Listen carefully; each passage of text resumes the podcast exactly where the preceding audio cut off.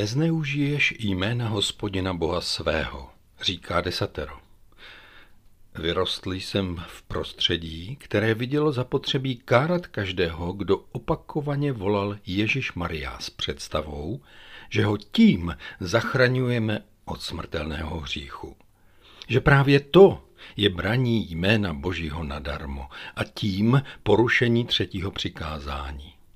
Nejen, že mi to řešení připadlo necitlivé, ale dnes říkám, že je i mírně nebiblické a možná pomatené. Mám pochopení pro vyděšený pohled člověka, který řekne s pohledem kam si ty vole, stejně bezmyšlenkovitě jako Ježíši Kriste. Ty vole se naučili lidé říkat, když jsou plní emocí a jisté části populace to slouží jako výplň nejistoty přesně ve chvíli, kdy jiní zase řeknou, um, jakoby, vlastně, anebo použijí neartikulovanou vatu, něco jako um, um, um, um, je ale přestoupením slova z desatera výplň prázdnoty jménem božím či Ježíšovým, moderně vyjádřeno anglismem oh my god nebo my gosh. Mám takového člověka zarazit a pokárat? Pak pravděpodobně nebude vědět, za co je kárán. A pokud bude, dost často si bude myslet, že v mé přítomnosti se to neříká. Jenže to už je úplně mimo všechny meze. A až tu nebudu, říkat se to snad může? Stejně jako stále více nemám pochopení pro křesťanství, které si představuje, že Bůh je netykavka a strašně rychle se naštve, když někdo jeho jméno bezmyšlenkovitě vysloví, pak se děsím toho, že je můj svět, ve kterém se tohle neříká a je jiný svět, kde se smí říkat cokoliv. Protože pak je křesťanství jen pro kostel, pro modlitebnu a mimo něj je skutečně na nic. A to já nepřijímám. Přátelé, celý problém s bezmyšlenkovitými vsuvkami se přece dá léčit dobrou češtinou. Kdo si řekl, že gramatika nepodléhá dědičnému hříchu a je základem dobré teologie? Nejsem si tím úplně jist, protože i gramatika se mění. Nicméně krásnou řeč psanou a mluvenou se člověk může naučit. A na pozadí změn, které v jazyce psaném a mluveném probíhají, může jeho jazyk být zřetelný, laskavý a bez vaty, bez citoslovců schazujících vinu na kohokoliv, dokonce i na nebesa. Naopak, s veškerým zvoláním důvěry a lásky. I proto je moje reakce na zmínku božího jména jiná. Zavoláli někdo jméno Ježíšovo, anebo vzdychneli po Bohu, povzbudím jej, že by to měl dělat častěji, pořádně a z celého srdce. Jak to jen vysloví? Vykřiknu, správně, dobrá adresa. A on nechápavě zastaví. Co jako? A tak mám příležitost vysvětlit, že třeba krucifix je to místo, kde se člověk dovolá, protože jej ten ukřižovaný vždycky slyší. V nejhorším případě to zvolání ten člověk přestane užívat. V nejlepším se ptá se zájmem dál. Jen, jen jak najde klidnou chvilku.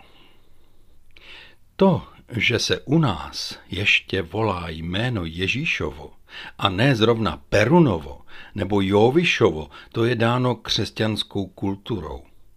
Podle mého mínění je to dáno zvláště dobou protireformační, která vědomně nahrazovala pohanské zvyky křesťanskými návyky – a taky sveřepě nahrazovala praxi prostého jazyka reformace krouceninami, zaříkáním a vším, co je spojeného se svědci a se svatou rodinou.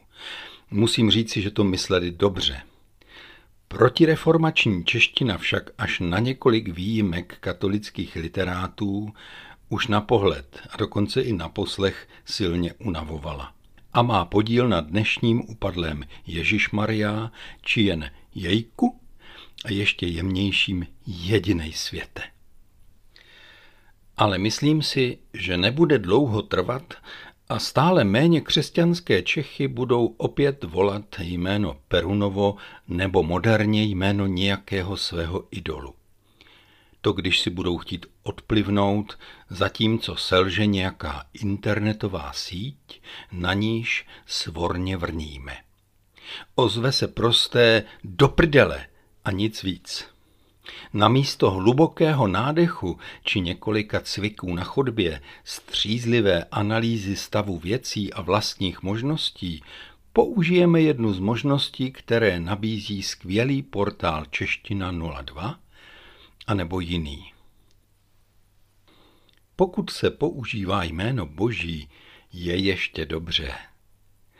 Jeden mě známý člověk, který se hluboce zklamal v průmyslu produkujícím takzvané filmy pro dospělé, si všiml, že anglicky anebo španělsky mluvící herci vzdychají při akci po Bohu a po Ježíši Kristu.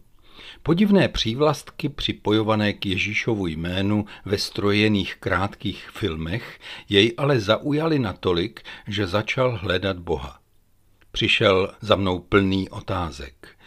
A dobře si všiml, že v českém prostředí tohoto typu se nic takového neobjevuje. Ano, my už jsme jinde. Mladý muž odešel ze zábavního biznisu a živí se něčím jiným, bohu díky. Zkrátka, pokud se někde volá boží jméno, mělo by se to dělat pořádně, pravidelně a vědomně. Vrátím se zpátky k úvodnímu obrazu dvou zamilovaných a jejich manželské smlouvy. Ano, tak já vidím desatero. V tomto slovu z desatera ženich svěřuje své milované další důležitou zprávu. Nebudeš mít důvod zneužít moje jméno. Zabezpečil jsem tě vším dobrým, obrovským požehnáním. I kdybys měla málo, nikdy nebudeš sama. Budu s tebou a vždy budu myslet především na tebe. Budeš mít svou důstojnost – a nemusíš se spát mezi VIP. Já se za tebe nebudu stydět a všude tě představím. Nebude třeba se vnucovat mým příjmením. Proto ti ani nenapadne zneužívat ve svůj prospěch mé osobní údaje. Není proč, ničemu by to neprospělo a ty to víš. Nebude třeba luxovat kreditky vystavené na moje jméno a nikdy nespadneš do nesmyslných dluhů, protože zkrátka nebudeš mít důvod mít ještě víc, než máš. Miluji tě. Pojďme spolu mluvit a žít. Desatero je napsáno Izraeli, který sledujeme na odchodu z otroctví v Egyptě. Je na cestě do zaslíbené země. A jak se říká, moře přešli, chléb z nebe jedli a vodu ze skály pili. Samozřejmě měli vzpomínky na Egypt a před sebou budoucnost. Znají a nesou jméno hospodinovo, které neznamená v tehdejším světě pár písmenek před příjmením, ale osobu samu. A nosit jméno znamená dokonce více, než mít reklamu na autě či na bundě a dokonce víc, než to jméno vyhláskovat a vyslovit. Potkal jsem se s bruselským úředníkem, který vede skautský oddíl pro děti českých diplomatů a úředníků. Velmi milý mladý muž mi svěřil svou vizitku, na níž z jedné strany měl v cizím jazyce své jméno a úřad, kde by jej bylo možno najít níže jen obvyklé adresy a odkazy. A na druhé straně, té české straně, měl před jménem a za jménem všechny tituly a pod jménem všechny zastávané funkce a hodnosti. A nakonec zase adresy a kontakty. Smáli jsme se tomu společně, protože se jménem nese vizitka tolik nepodstatných věcí, takový šum, že to vše zastěňuje toho nezaměnitelného jednotlivce a zajímavého člověka. Zneužít jméno Boží znamená zanést hospodinovu slávu a jedinečnost spoustou navyklých třebaže církevních nesmyslností, zvyků, dovědků a teček. A to máme jednoznačně na svědomí. Když nevíme, co říct, pak všude cpeme jméno našeho pána. Jen si to všimněte v modlitbě, v bohoslužbách a podobně. Vy, pan Ježíšujeme, co jen jde. Svaté jméno cpeme všude, kde nevíme, co říct. Pane, pane, říká kde který z učedníků. A Kristus právě tohle u svých lidí nesnáší. Úcta k jménu byla v Izraeli na vysoké úrovni. Na nejslavnějším oděvu velekněze byly dva klenoty, které byly umístěné v náramenicích, takových vojenských výložkách. V těch klenotech na ramenou velekněze byly dva drahé kameny se jmény synů Jákobových. Seznam kmenů po šesti nosil před hospodinem velekněz jen při jasně stanovených příležitostech. Nebyly to šaty na běžné nošení. Byla to slavnostní uniforma. Ani lidská jména tedy nebylo možno zneužívat a jejich seznam měl svou velkou vážnost. Sice se říkává, že prvních pět slov z těch deseti jsou řečeno o vztahu k hospodinu, ale tady to zjevně není pravda.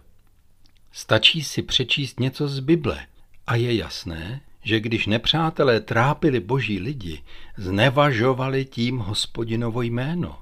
A to hospodin těžce nese.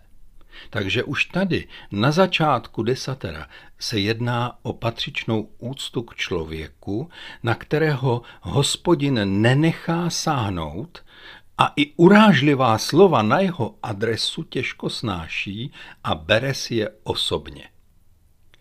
Ale ještě hůř hospodin snášel, když mu jeho lidé kazili pověst. Kamkoliv přišli, znesvěcovali jeho jméno. To jsem si zacitoval z Bible. Za boží slova vydávali svoje názory a sny. Vymýšleli a plácali pitomosti a představovali je okolí jako boží výroky. A nezřídka je to tak až dodnes. Říkalo se o nich, že s nimi ani jejich hospodin nevydržel. Zase jsem si zacitoval. Ale ani tady to nevede k božímu temnému vzteku. Naopak, to bere hospodin jako příležitost vyhlásit, že nebude měnit Izraeli adresu, ale celé srdce. Tohle ale ještě nedošlo ke všem domněle zbožným. Boží jméno je lidem k smíchu a znevažujícím poznámkám právě a jen pro slova i činy těch pobožných, řekne později apoštol Pavel na začátku svého dopisu Římanům. Skutečně, sama Bible takhle kriticky mluví o svých lidech. Desatero povzbuzuje svoje znalce i náhodné čtenáře, aby boží jméno užívali a aby se k němu odvolávali a obraceli.